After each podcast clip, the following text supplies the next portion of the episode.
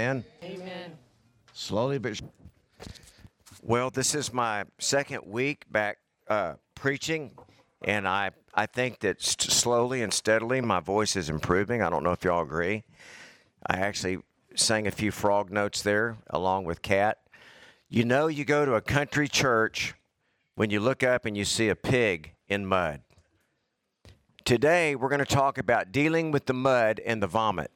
We're going to talk about repentance and renewal. What I'm talking about is we as believers, you're going to see, even though we come to the Lord and all of our sins are paid for and we are justified before the Father, we still have this thing in us, which is this human DNA that gives us a propensity to sin. All right, and we're going to talk today about what we do with that. Baptists are not real good on talking about how to deal with sin. It's sort of like if I don't talk about it and we don't think about it, it'll just sort of go away. Well, it doesn't go away. And so it's just a really, really sweet message that Peter gives us here uh, about false teachers. If you'll remember, we talked last week, and this is not working, this clicker, just to let somebody know. Yeah, it's okay if it, it's not a crisis if it doesn't work. It's all right. Hold on. It, you know what? I, it was off, and I and I. Anyway, I'm getting used to technology. Sorry, I turned it off. It was already on. So that's part of yeah how we go into the mud. If you have your Bibles, open them to 2 Peter 2, 15 through 22. Last week we had 15 and we ended with that, but we're going to continue there and look along with me as I read. For they, and he's talking about false teachers, have forsaken the right way and gone astray, following the way of Balaam, the son of Beor, who loved the wages of unrighteousness, but he was rebuked for his iniquity. A dumb donkey, donkey speaking with a man's voice restrained the madness of the prophet. Some of y'all may know that story about the donkey that talked, okay? 17, these are wells without water. Again, talking about false teachers. They're wells. You send the bucket down there, there's no water. They are clouds carried by a tempest, for whom is reserved the blackness of darkness forever. For when they speak great swelling words of emptiness, I think that's so funny. Great swelling words of nothing, okay? They allure through the lust of the flesh, through lewdness, the ones who have actually escaped from those who live in error, while they promise liberty. They themselves are slaves of corruption. For by whom a person is overcome, by him also is he brought into bondage. For if after they have escaped the pollutions of the world through the knowledge of the Lord and Savior Jesus Christ, they again are entangled in them and overcome, the latter end is worse for them than the beginning. For it would have been better for them not to have known the way of righteousness than having known it, to turn from the holy commandment delivered to them. But it has, it has happened to them according to the true proverb, and here's why we have a pig on the front. A dog returns to his own vomit, and a sow, having washed, to her wallowing in the mire. Lord, Glad you didn't put a picture of a dog eating vomit. I would not put a picture of a dog eating a vomit. I, I, thank you for that. A pig is a good, and it's a happy looking pig. That pig there is happy in its sin. We can tell, all tell by looking at it.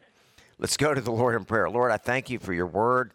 Lord, how you use such descriptive terms that are so precise as to our conduct and, and what we do, Lord, and how we fall, and yet, Lord, how you pick us up again and again and you wash us clean.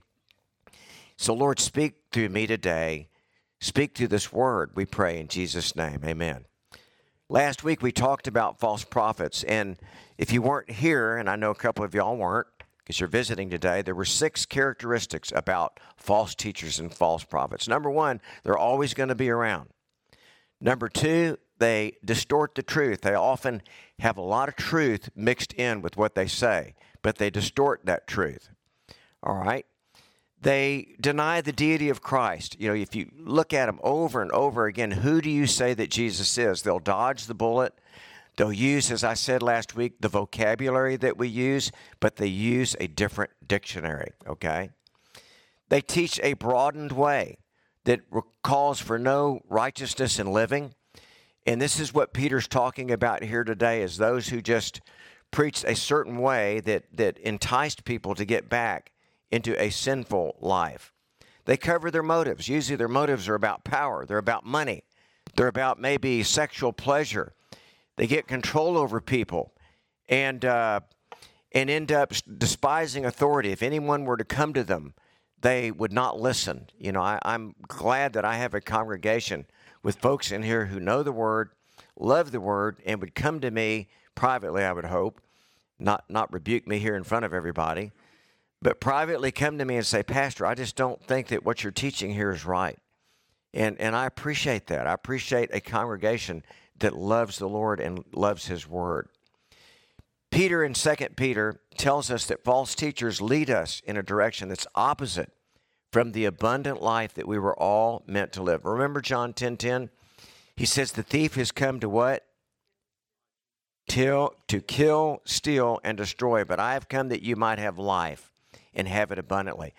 Listener, God intends for you and I to live an abundant life. Uh, uh, and I want to say this once you are saved, as you know my position on this doctrine and our Baptist position in our confession of faith, when you're saved, and you're secure in the Lord, there is nothing that can snatch you out of his hand.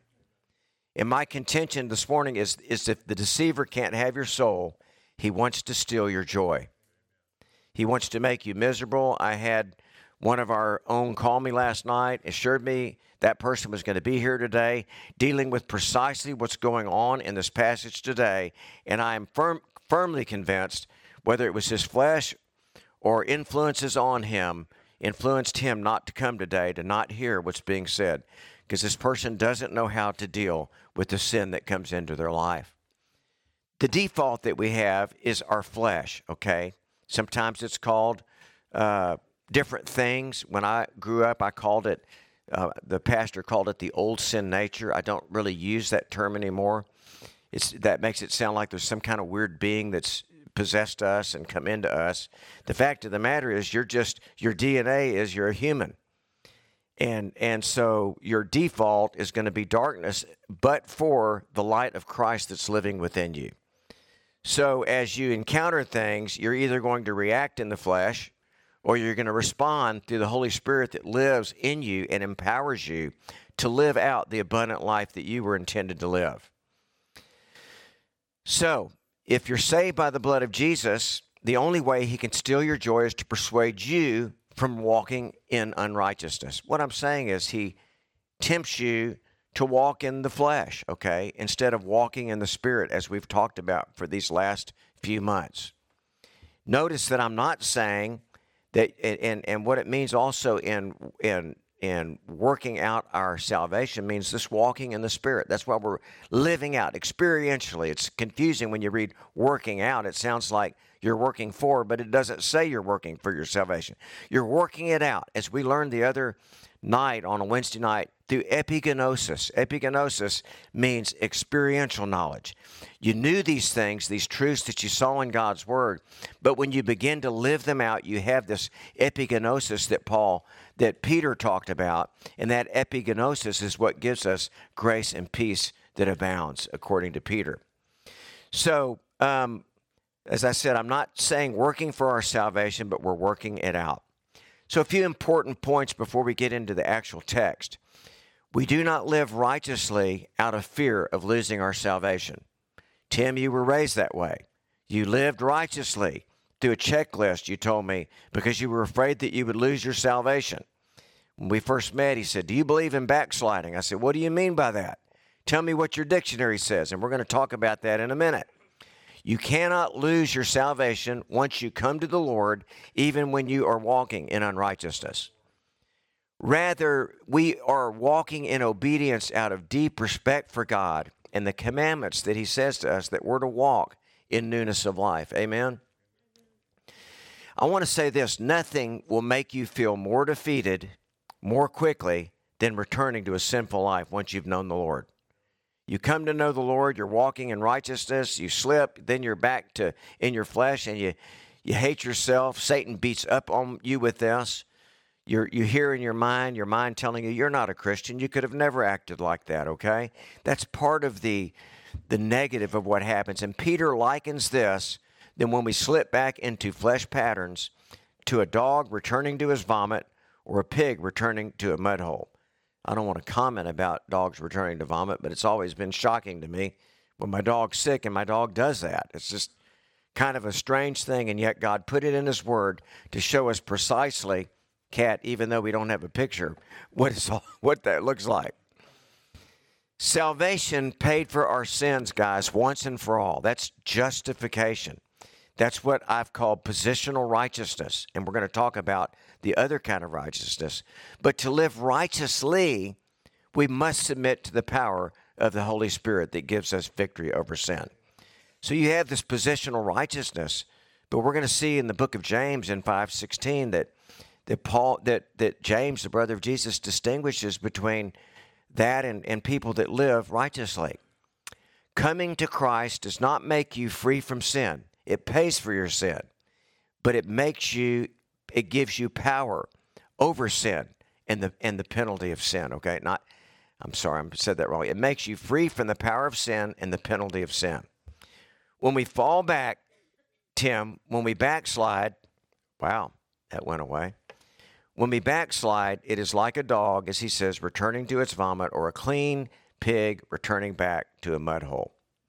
So if we look at, at uh, number 15, let's look at verse 15. They have forsaken the way, the right way, and gone astray, following the way of Balaam, the son of Beor, who loved the wages of unrighteousness. If you don't remember the story, this is over in Numbers. I believe it's in Numbers 22. And this is where Balaam, who truly was a prophet of the Lord, because the Lord would speak through him, was a wicked prophet. He he was contracted by a guy named Balak, who was the king of Moab, if I remember correctly. And and Balak knew that he was a prophet of Yahweh, and he said, I want you to go curse Israel for me, and I'll pay you money. So the struggle that Balaam had, he was trying to figure out how he could still do God's work, but make the money that he was going to make off of Balak.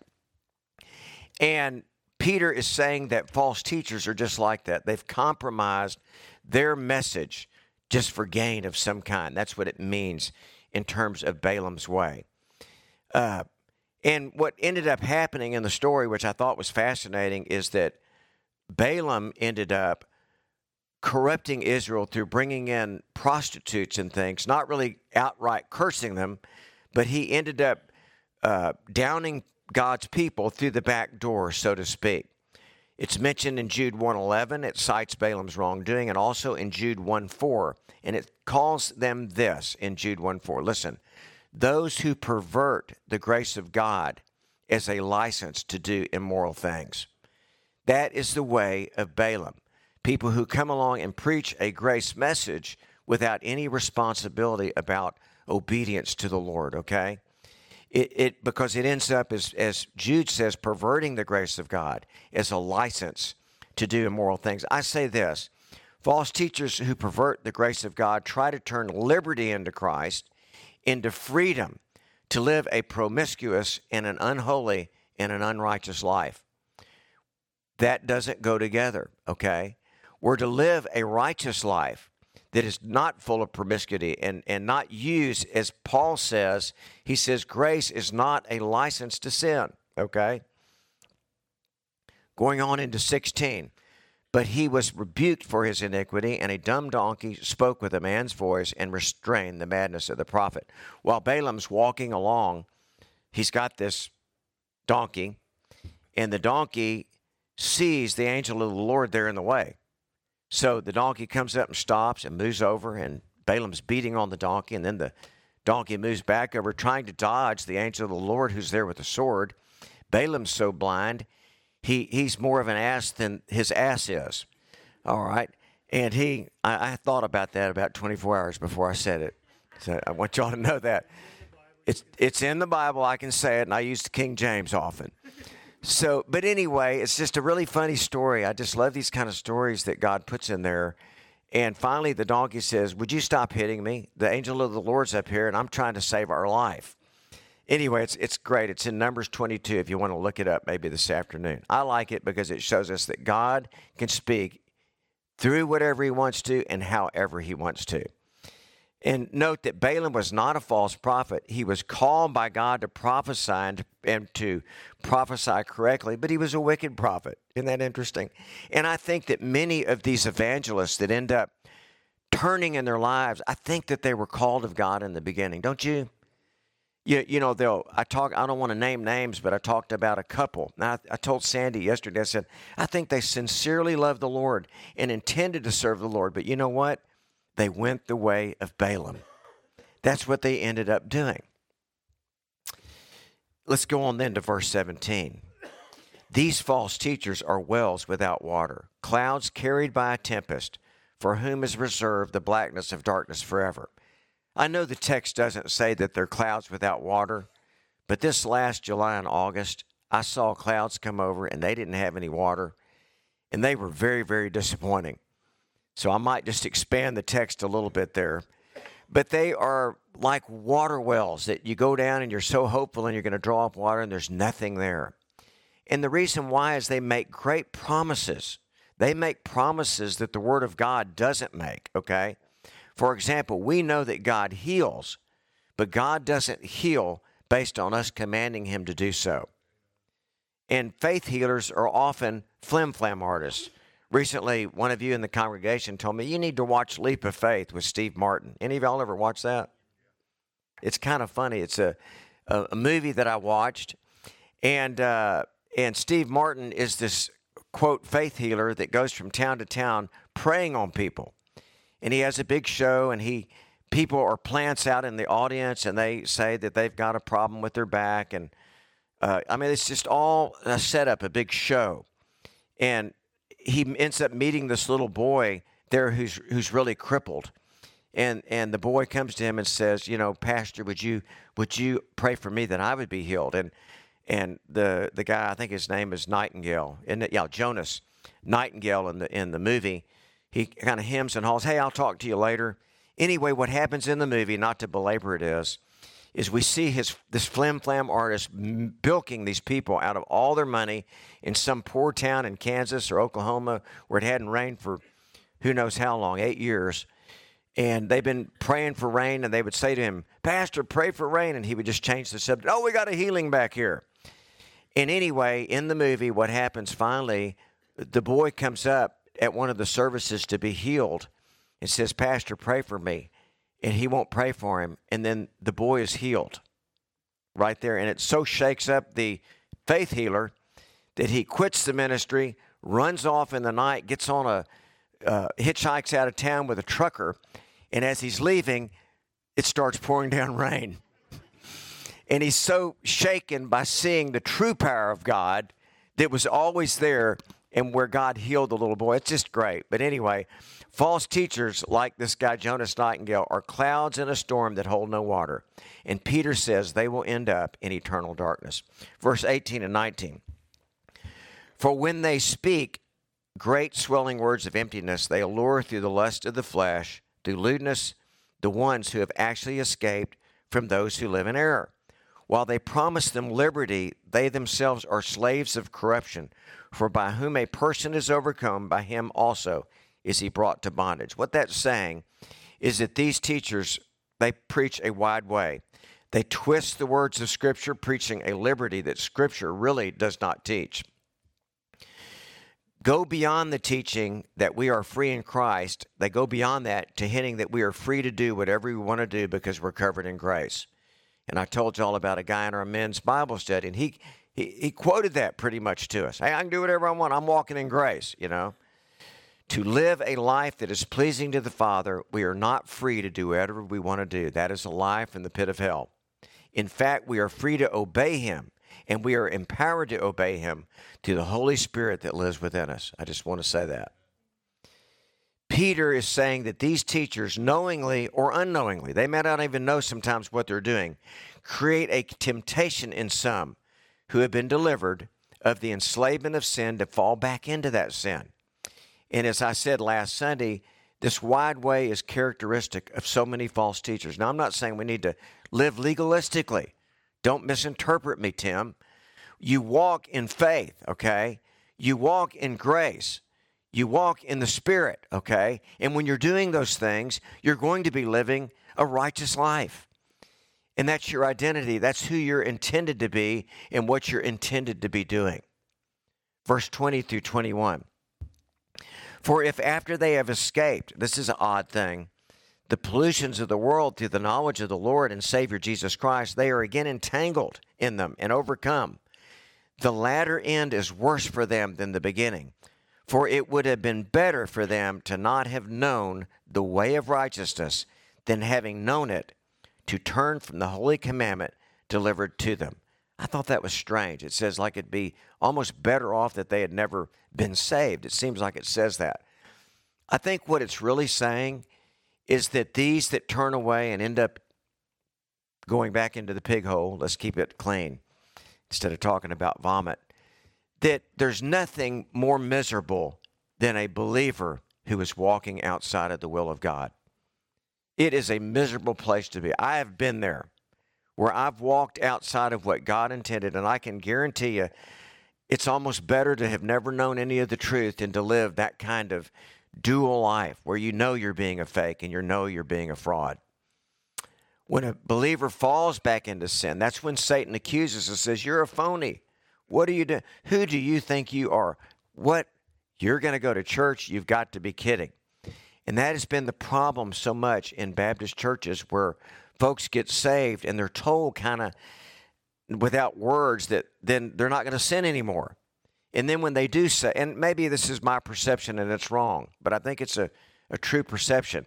Then when they do sin, they become so disappointed in themselves that they think, well, maybe I was never saved to begin with. I don't need to go to church, and they fall away. Do y'all know what I'm saying? We've all seen people do that.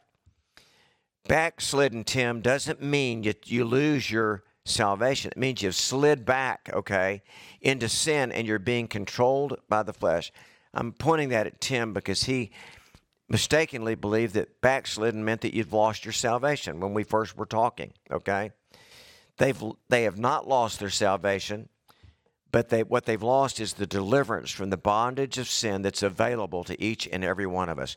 When you fall back into sin and flesh patterns, what happens is you're giving up the abundant life that's promised for you and me.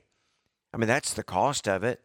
You end up not being in the will of God, which is to have life and have it abundantly.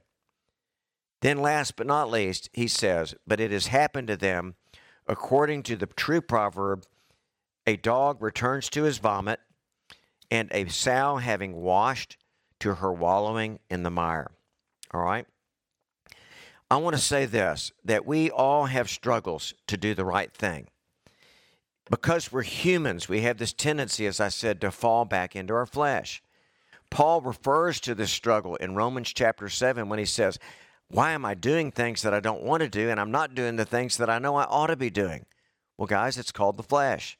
It's that DNA that I've talked about, that propensity, that's a legal word which we use that means tendency. Lawyers use that a lot a propensity to run off or to escape. We have a propensity to sin. And it boils down to this when you were saved, you were declared righteous and justified and right before God. All right? The blood of Jesus was payment for your sins and mine. And I'm reading this because I don't want to, anyone to say, well, you said your sins, past, present, and future, were paid for at the cross. Yet as a human, you still have within you this propensity, this tendency to sin. That is how and why believers can be led away by false teachers and they end up going back, as it said, the dog to its own vomit. Being declared righteous and justified before the Father doesn't necessarily mean that you are walking in righteousness. And I'm going to show you where Scripture says that. Do you remember over in James chapter 5 where it says this? It says, it says that confess your faults one to another. You know what I'm talking about? and it, and it says, Confess your faults one to another that ye may be healed. Doesn't say, Confess your faults one to another that your sins will be forgiven or that your sins will be removed. That happened at the cross. But James is talking about believers who have faults and sins like you and me. And then he says something very interesting. He says, The effectual, fervent prayer of a what? Righteous person availeth much. Is that righteous person there talking about all Christians? I thought they were all righteous. It's not positional righteousness. James is saying people that are walking by the Spirit, that are living their lives out, being led by the Holy Spirit, that are in grace living, or living righteously. Those are the kinds of people you want praying for you. All right? That's what he's saying. Uh, let me see here. So, uh, let's see here. I'm sorry. Yep. So, um, there it is. I'm sorry, I didn't realize I had this on a slide. So, the entirety of Scripture is very clear that you are made free from the penalty of sin. You're never going to be punished for your sins, okay?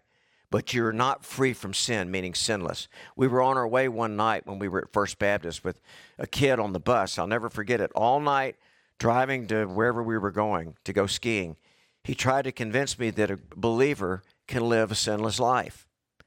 And it was just one of the most frustrating conversations I ever had with anybody. He was a leader in the youth group. Can you imagine telling kids that, oh, if you're really, really committed to the Lord, you're not going to sin anymore? Well, that's a good way to lose the whole youth group, isn't it? By the time you get to Colorado.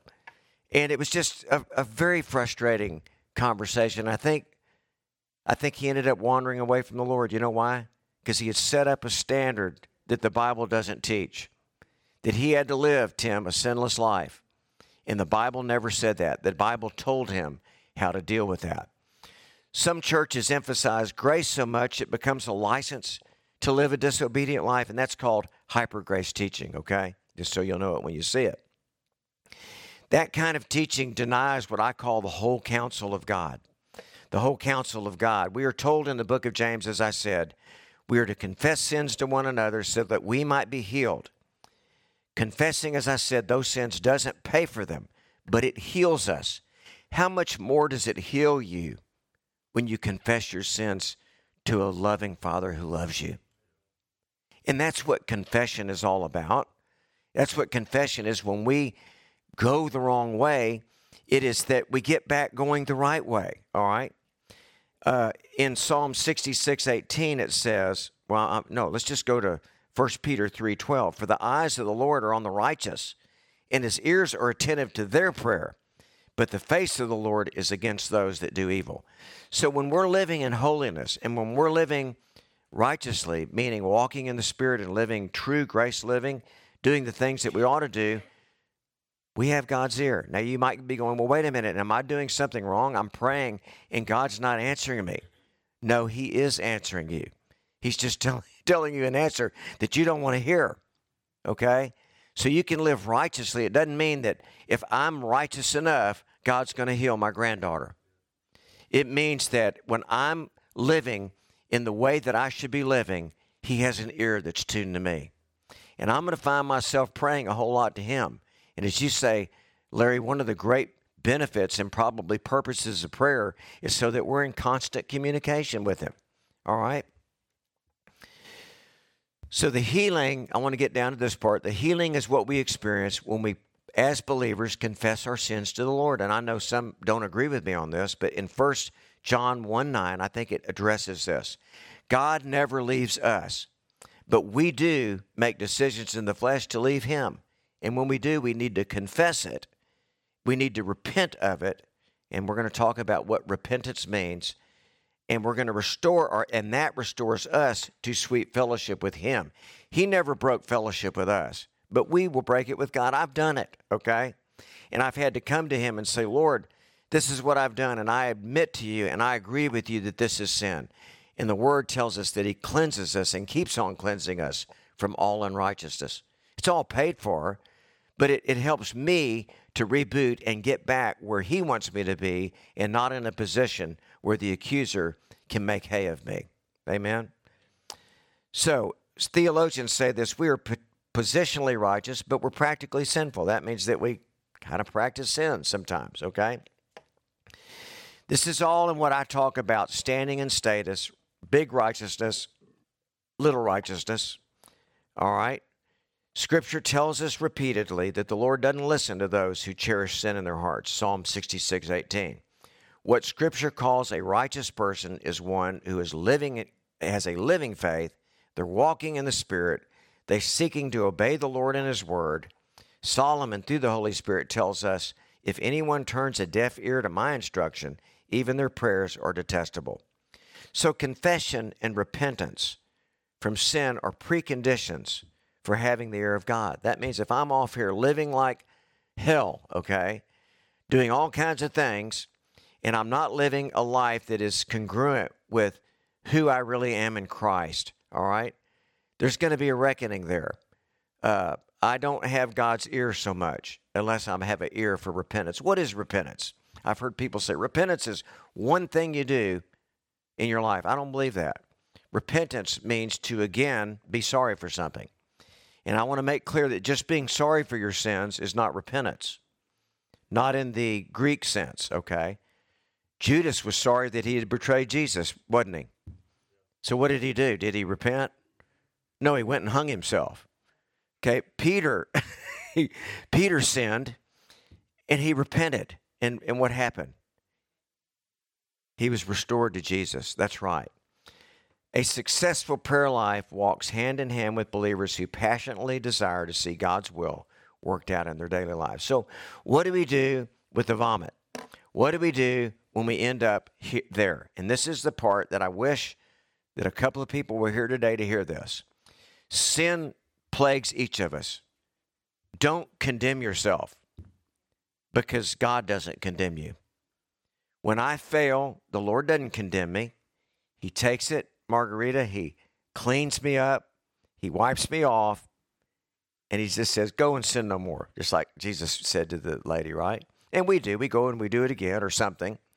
But it's that repentant heart that comes to the Lord, understanding that there's a call for a change. This is kind of a, a prayer. You don't have to memorize this, but this is something. See, God doesn't condemn you, but realize it, realize the wrong that's happened. You confess it, and more importantly of all, is turn from it. This is kind of a little prayer I put together. God, I have this problem where I keep doing this thing that I know is wrong. It's not of you. Lord, forgive me because it's sin. And Lord, I agree with your word and with what the Holy Spirit is telling me. There's even people out there that say the Holy Spirit doesn't convict us. Well, the Holy Spirit tells me a lot of stuff. I call that conviction. Father, thank you that this was paid for at the cross. And Lord, thank you for cleansing me and continuing to cleanse me from all unrighteousness. That is, that's just repentance. A couple little words here. Repentance in English comes from Latin. Y'all know I love words. It's re pentire, which means to regret again. Naham in Hebrew is to be sorry to pity, to rue. And I think this is interesting. The word for repent in Hebrew also is comfort.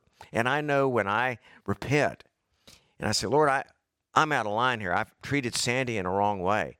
I know there's great comfort in that because I sense God's forgiveness and I know His forgiveness because of His word. And it brings me comfort. So there's comfort in repentance.